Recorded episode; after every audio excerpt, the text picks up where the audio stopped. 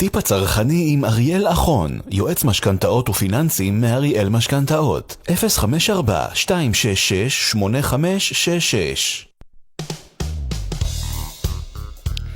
כן, חברים, אה, יום ראשון תשעה באב, אז אה, אנחנו יום רביעי עם הטיפ הצרכני, והפעם בענייני משכנתאות כרגיל. אז uh, אתם יודעים שאנחנו כל הזמן מדברים על זה שמשכנתה בעצם זאת ההוצאה הכי גדולה בחיים שלנו, כמעט. בדרך כלל, אני חושבת אפילו רוב הפעמים, זו ההוצאה שאליה אנחנו מכוונים, בכל אופן, מי שרוצה לרכוש בית.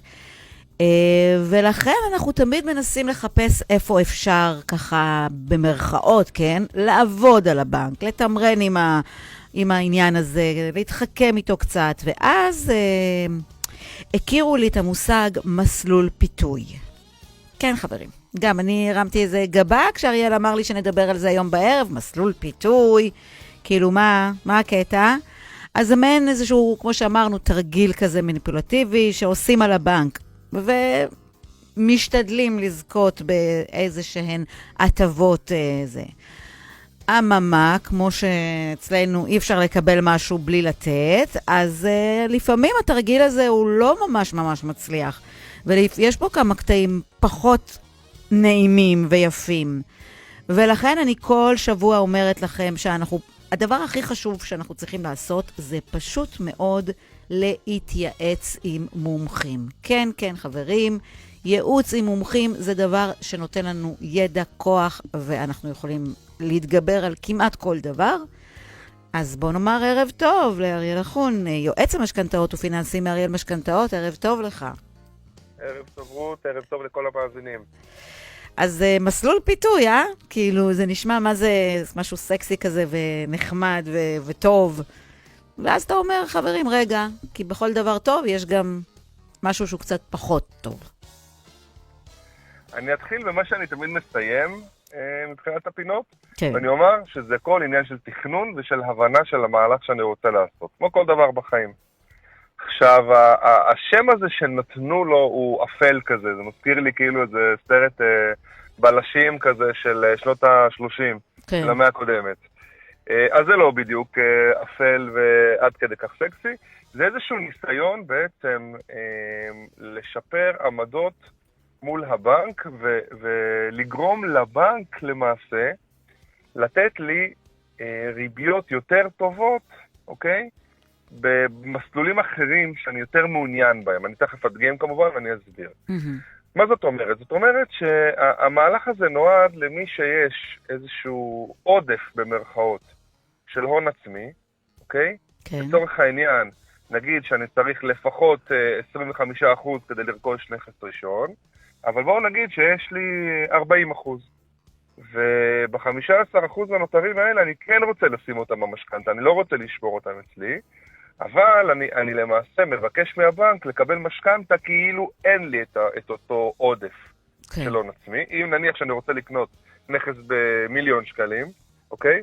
אז אני בעצם מבקש מהבנק הצעה, מבקש אישור ואחר כך הצעה ל-75% מימון, זאת אומרת 750 אלף שקלים, אוקיי? כשבפועל, לצורך העניין, נגיד שאני צריך רק 600 אלף שקלים. כן. אוקיי? את אותם 150 אלף שקלים, אני שומר אותם אצלי בינתיים. הבנק רואה שיש לי את הכסף הזה, סביר להניח, ברוב המקרים, אה, אבל אין לו מה לעשות עם זה. כלומר, הבנק אומר, מבחינתו, או שהוא הולך לעשות את, הדבר, את התרגיל הזה, או שזה כסף שהוא שומר לכניסה לבית, או הוא רוצה לשמור אותו באיזושהי תוכנית חיסכון וכולי וכולי.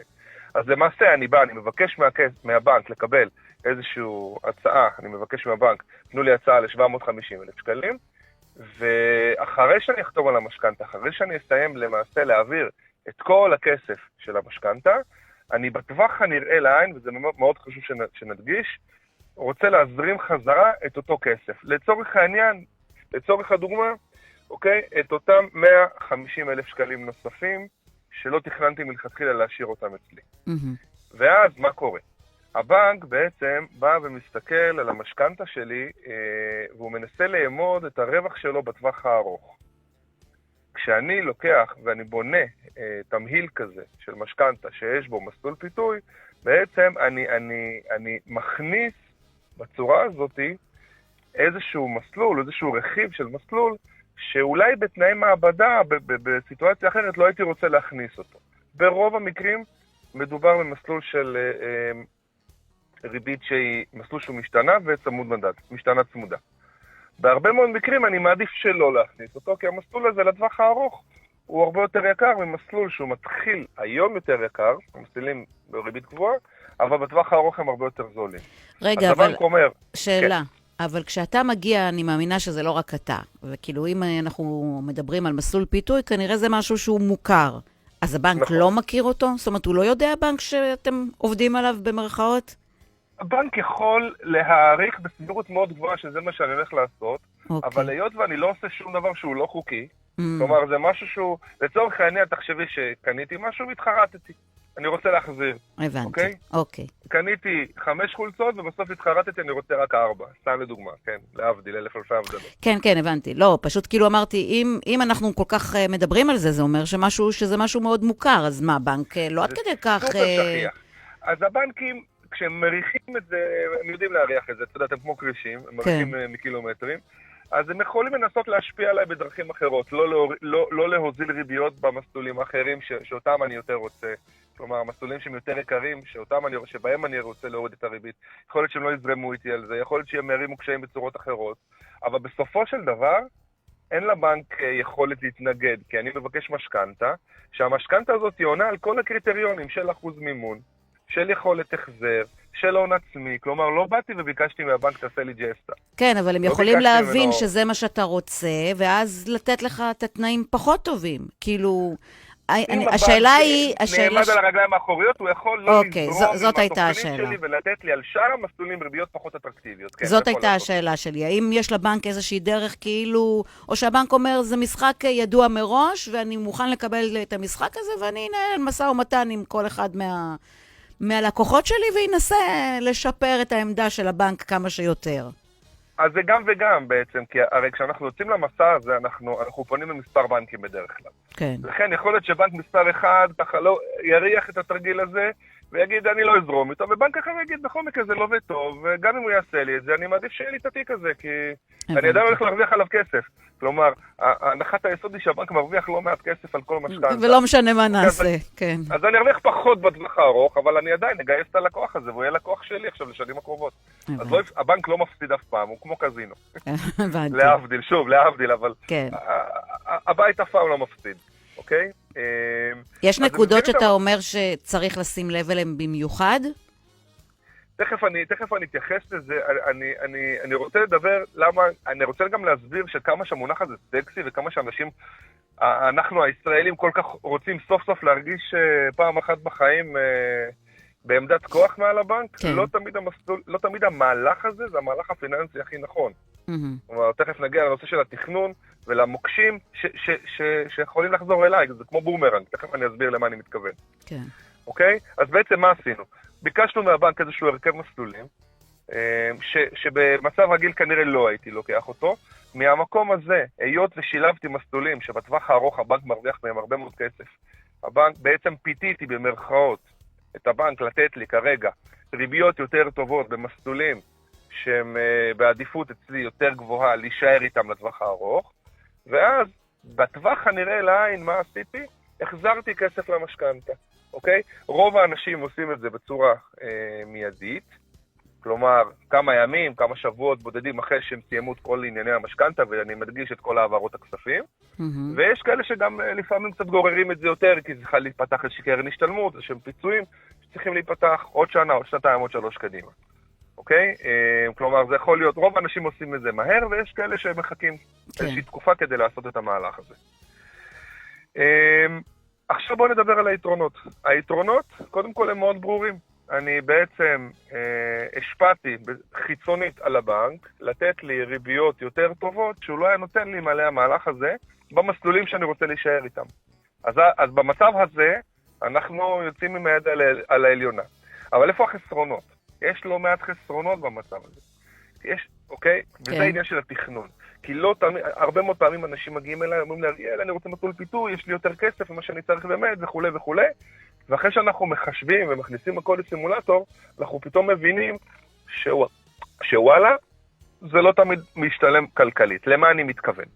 אחד, בהרבה מאוד מקרים אנחנו, בגלל הדבר הזה, אנחנו ניקח אחוז מימון במשכנתה גבוה יותר מאשר היינו יכולים לקחת מלכתחילה. Mm, הרי הבנקים, איך הם מחשבים את הריבית? בין היתר, אחד מהחישובים הכי חשובים זה אחוז המימון משווי הרכישה. בקפיצות של עד 45, עד 60 ועד 75 אחוז. זאת אומרת שתארי לעצמך מצב שעכשיו אני ב-53 אחוזים, ואלמלא הייתי עושה את התרגיל הזה, הייתי יכול להיות מלכתחילה בקבוצה של הריבית הכי נמוכה של 45 אחוז ומטה. כן. אז כבר הפסדתי בעצם על הנייר, פעם אחת. אז זה לא תמיד משתלם. בדיוק. Mhm. זה פעם אחת. אנשים לא תמיד חושבים על זה עד הסוף. לכן כן. בשביל זה אני, אני מדגיש את זה. פעם שנייה, לא פחות חשוב, אני קורא לזה, יש מושג שנקרא למצות את יכולת ההחזר שלי כלקוח. מה זאת אומרת? זאת אומרת שלצורך העניין, אם אני עכשיו הייתי לוקח את אותה משכנתה, אוקיי? כן. והייתי עכשיו אה, צריך תכלס לקחת 600 אלף שקלים, והייתי באחוז מימון מסוים, אבל אני לוקח 750 אלף שקלים, זה שהזרמתי חזרה כסף, ובסוף נשארתי עם 600, אוקיי? כן. למה זה גרם? זה גרם לירידה בהחזר החודשי. זאת אומרת, אם הייתי אמור להחזיר, בוא נגיד, אה, סתם דוגמה, 3,000 שקלים במשכנתה, אבל עכשיו, בגלל המהלך הזה, אני הולך להחזיר 2,500 שקלים במשכנתה, אבל בפועל אני יכול להחזיר את אותם 3,000 שקלים. אז מה קורה? נתקעתי אחרי ההחזרה של הכסף, אחרי הפיתוי המ- הממש מוצלח, נתקעתי בעצם עם החזר יותר נמוך מאשר אני באמת הייתי יכול להתחיל להחזיר בפועל. וכמו שאנחנו אומרים כל הזמן, מדי שבוע, ליכולת ההחזר יש היא מרכיב קריטי בעניין הזה. כן. זאת אומרת שאני מעדיף, ואני אומר ב-80% מהמקרים, אני לא אגיד 100%, 80% מהמקרים אני מעדיף לקחת אחוז מימון יותר נמוך עם החזר חודשי, שמלכתחילה הוא מותאם למשכנתה האמיתית שאני רוצה להישאר איתה, מאשר דווקא לעשות את אותו מסלול פיתוי, לעלות באחוז המימון, ולא למצות את יכולת ההחזר שלי, שאלה הם שני המרכיבים הכי קריטיים, למעשה, אה, ביכולת שלי לחסוך בטווח הארוך. מהמם. ואז קורה מצב שניסיתי לעשות איזשהו תרגיל, אבל בסוף לא מיציתי את המהלך הזה מבחינה פיננסית, ו- ו- ובטווח הארוך לא, לא באמת עשיתי משהו חכם. כלומר, אני לא אומר את זה ב-100% מהמקרים, אני אומר שכמו כל דבר, שזה דורש תכנון מאוד מאוד מדויק, ודורש לעשות כל מיני חיתוכים כדי להבין את המצב לפני, את המצב אחרי, ואת המצב שאם הייתי מתחיל כמו שצריך, במיצוי מלא של היכולות שלי, של אחוז המימון ושל יכולת ההחזר. כן. אני, אני יכולה רק לנסות לסכם את זה שהמסלול פיתוי הזה הוא לא כזה סקסי בסופו של דבר. בדיוק. הוא, הוא כאילו, הוא אפילו לפעמים הפיתוי הזה יכול לשחק כנגדנו. אם, אם עושים את זה, אם לא עושים את זה נכון ולא באמת בודקים את, אתה יודע, את כל הדברים שצריך לבדוק בצורה מדויקת. בדיוק, והרבה מאוד אנשים קוראים על זה באינטרנט, ו- ו- ורואים איזשהו ככה, איזשהו סרטון ביוטיוב, וחושבים שהם אה, פיצחו את השיטה, אבל זה לא עניין של לפצח את השיטה, כי בסוף אני עובד על עצמי, אני לא עובד על הבנק. כל הרעיון זה לבוא מוכן, כי בסוף מה שאני אבקש מהבנק, או מה שאני אתכנן, זאת האחריות שלי, ועם זה אני אשאר. כן. תמיד אני אומר ללקוחות, זאת הנידוניה שלך, התמהיל, והריביות שתקבל זאת הנידוניה שלך בסוף. עם זה אתה תישאר כמה שנים הטובות הקרובות. כן, יכול להיות אה, שתצליח אה. אולי טיפה לעבוד על הבנק, אבל בסופו של דבר זה לא ישתלם לך. בדיוק. ולכן אני רוצה לסיים את זה כן. במילה הכי פשוטה, לא להתפתות. זה יפה, זה יפה, אריאל. אני רוצה לסיים את זה במילה, לכו להתייעץ. אל ת... באמת, הכל טוב ויפה, תקראו באינטרנט, תראו סרטונים, תנסו ללמוד לבד כמה שאתם יכולים, אבל בשביל זה יש מומחים. ולכן אנחנו מביאים לכם את הפינה השבועית הזאת, כי באמת, הטיפים שאריאל נותן פה בפינות האלו, הם, הם שווים לפעמים הרבה יותר מזהב. אנחנו כבר אמרנו שהמשכנתה זה ההוצאה של החיים שלנו, אז לא לעשות את זה בכזה, לא להתפתות כל כך מהר, בקיצור. זה, זה הכי, הכי נכון לדעתי, נכון? לגמרי. אריאל אחון, כרגיל, אני מתחילה ללמוד, אתה יודע, בסוף תצטרך לפנות לי מקום במשרד שלך. את מוזמנת. קפה עליי. אוקיי. תודה רבה לך. ביי, יום נפלא. ביי, ביי. הטיפ הצרכני עם אריאל אחון, יועץ משכנתאות ופיננסים מאריאל משכנתאות, 054-266-8566